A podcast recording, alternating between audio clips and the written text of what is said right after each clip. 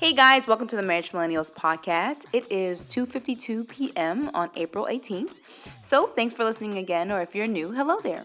I'm your host Rochelle Ham, creator of marriagemillennials.com, a blog that discusses God's design for family, teaches women to honor Christ before marriage, and prepares younger women for family. Uh, to put things in my real time, the blog is in the strategically single phase. What this means is that I do not address specific issues about marriage at this time because I'm not married. Um, instead, my current focus is teaching women to honor Christ before man and preparing them for family if that is a current desire that they have. Now, before we get started, as always, I start every podcast the same. Um, I want to tell you where you can keep the convo going with me at the end of this podcast, as well as some housekeeping for the site. Um, this is going to be posted, as always, on the marriagemillennials.com um, site, as well as a Facebook page. So if you have any questions, feel free to comment on that post. Um, the Facebook page is backslash MF Millennials. Um, my Twitter and IG handle is Rochelle Ham, R O C H E L L E H A M. I had changed it and put the K in the middle, but it's just not me. I'm just gonna keep it with the same old, same old Rochelle Ham. So I changed it back. So feel free to follow and talk with me there as well. Also, the podcast is on iTunes, so subscribe so that you won't miss a podcast. All you gotta do is type in Marriage Millennials in the iTunes search bar and it will pop up for you. Uh, last thing, please remember to visit the shop, check out the cookbook, courses, and other products. The cookbook is actually 30% off right now. Um, so feel free to take advantage of that um, because it will only be 30% off for a limited um, time. So, yeah, thank you in advance. Alrighty, let's jump in. All right, guys. Hey, I don't know if it's just the area I'm in, the acoustics or what have you, but you, I feel like you can hear everything. Like, um, it's a bit airy in here, but bear with me. All right. Um, hope you've been well. Today we are talking about sex, sex, sex, sex, S-E-X, sex, right? Um, more specifically, though, we're talking about abstinence and celibacy. I'm pretty excited about this topic. Um, you guys know me as being transparent, and that's what I am. Um, but I'm more so excited about this topic because being a person that is actually practicing celibacy until marriage, I feel like the vantage point that I'm going to come from is a vantage point that is needed in the church and needed pretty badly, actually. Um, I'm titling this. I'm titling this. Um, five, yeah, four, five, five reasons why celibacy is not your ticket to heaven. And I really think that you guys will be able to take something from this that will help you in your walk with Christ, all right? So, besides the birds and the bees talk that everyone has with their parents, right? Um, believe it or not, I first learned about sex in the church. Um, you know, I was very active in church. We had a youth ministry. You know, we would sing and praise dance and compete in Christian competitions, the whole nine, you know, doing everything church, right? But even even being a virgin at the time, I knew about sex. Why? Because others were having it right? Other youth members were having it. I even had my first kiss in church, right? So I knew about it. So fast forward many years to moving to Georgia, and then fast forward forwarding even more years to meeting my court mate in 2013. Before Sam and I decided we were going to honor Christ with our bodies in 2015, we were also fornicating with each other.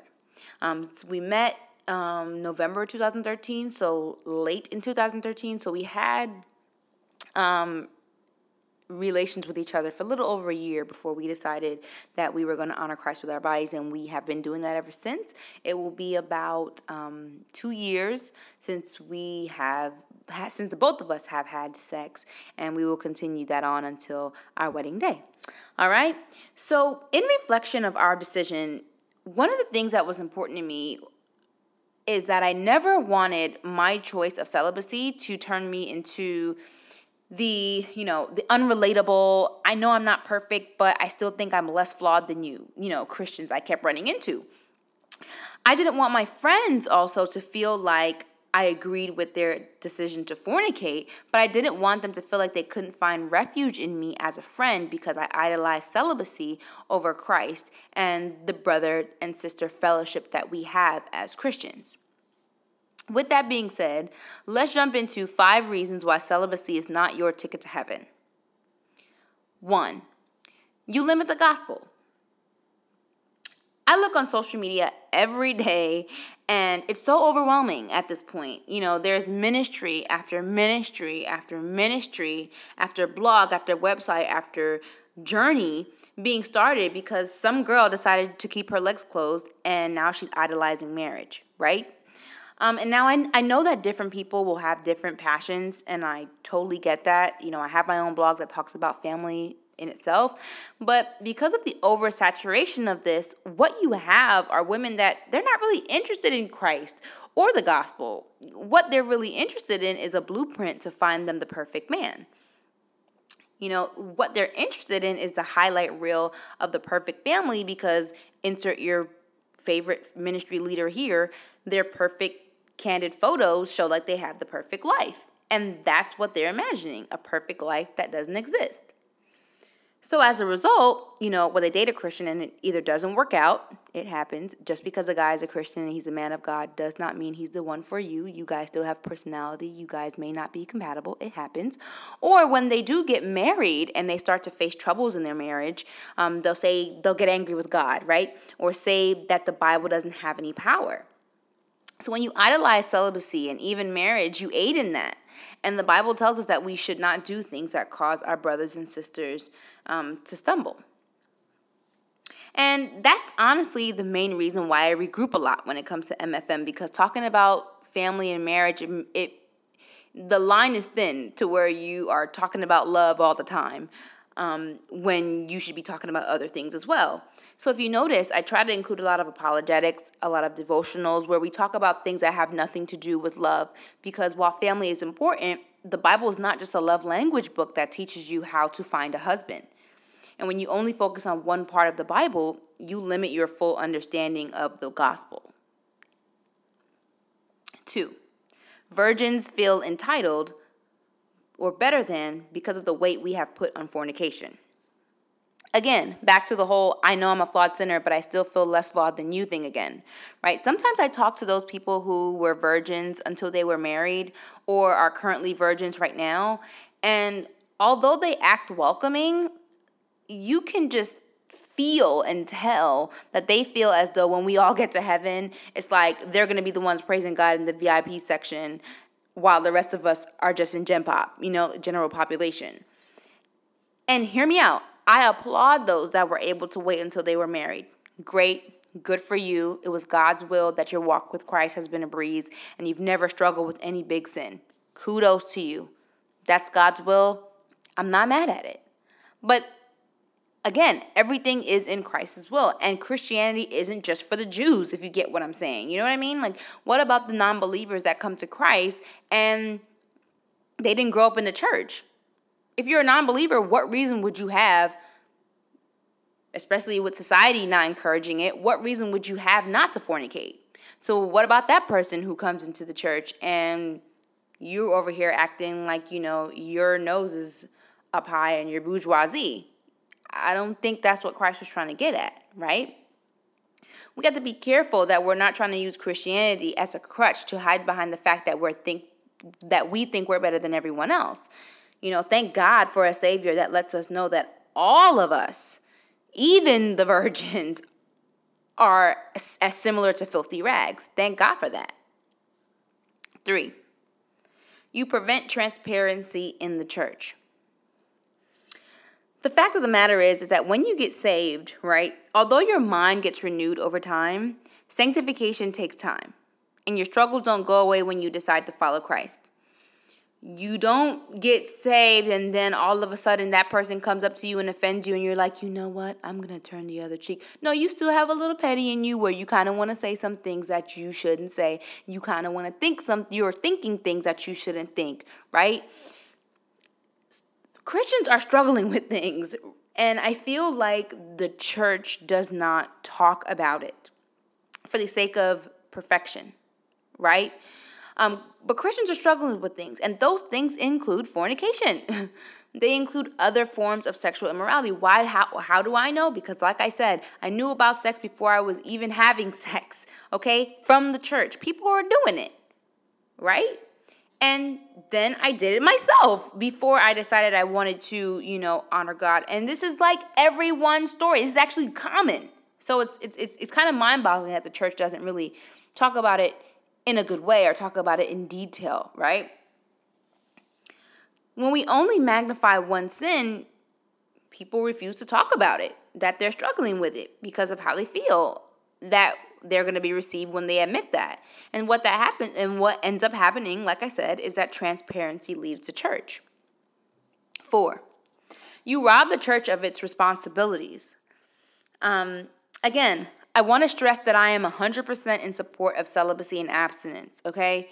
I have pretty much all of my friends are not abstinence or celibacy, and I love them just the same. If you ask them, I'm not that person who's around them and just makes them feel less than or condemns them. I understand that I was once there, number one. Number two, celibacy is one sin that maybe that I have mastered, but I struggle with many more. And three, it's just a sin for them. And they may have some strengths that I fall weak to, right? So, with that being said, again, I am a 100% in support of celibacy and abstinence. So, when a person chooses to fornicate, I do believe that church discipline should take place. I do believe that. But how can you discipline if you don't know who to discipline? Because no one is confessing, right? How do you know who to rebuke if no one is confessing because of the wall you built up when you magnified fornication? Also, after discipline, there should be repentance, and after repentance, there should be forgiveness. But how can you truly forgive those who have fallen into sin if your approach puts fornication with blasphemy? Not even God did that. Last, five. Other sins just get to run rampant. Yes, you are a virgin, or yes, you waited until you were married, but what about your gossiping nature? What about the fact that you have a bad and petty heart and that you're not really a woman people want to be around or model? What about the fact that you get angry? I do. What about the fact that you don't treat people well? Um, I learned very fast that although sex is not where my struggles are and not where a bunch of other people's struggles are, there are other things I need to work on. Again, celibacy is not your ticket to heaven, not specifically your ticket to heaven. All right, guys. So yes, keeping that short and sweet. That's all I have for you today. Um, MacBooks is actually um, on its dying deathbed. So let me go put a charger in this thing and um, check in with you guys later. Um, thanks so much for tuning in. Um, remember, this is going to be posted on the site, Marriage Millennial. So if you have any questions, feel free to comment below on that post. Or you can also visit the Facebook page, backslash MF Millennials. My Twitter and IG handle is Rochelle Ham, so feel free to follow me there as well. Type in the podcast on iTunes and subscribe to that. And check out the shop and support. Um, today is uh, today's Tuesday. Tomorrow, I'm going to be um, writing an article based on a book. Um, I'm a big reader, so I wanted to kind of include like a virtual book club into Marriage for Millennials where I go into detail about a book. It will be based on everything from business to faith to love. It just depends on what book I want to pull from at the time. So feel free to look out for that. Thursday, I'm going to take a stab at being on Instagram Live. I'm going to be talking about the four P's to look for when you are deciding that you want to court someone. And then on Friday, I'm going to try to pull out a recipe for you guys um, if I can. So um, that's what's to come. Uh, I hope this, that you have a great rest of the week. And remember to take a second thing to be grateful for, the first thing being that you're alive. Love you, ladies. Take care. Bye. Hey guys, just coming to you with a PSA, a public service announcement. I wanted to kind of give some props um, for the music that's on the podcast. The first one you hear is Myron Butler Set Me Free, that's my jam. And the second one that you're listening to right now is KB Drowning. Um, feel free to listen to the lyrics, love them as much as I do, and if you love them enough, purchase them. I am in total support of supporting Christian artists. Alrighty, guys, take care. Bye.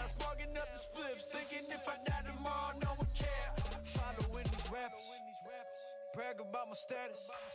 Am I making people jealous? I know I ain't happy, I know. Never found joy, I can only find distractions. I'm telling, can you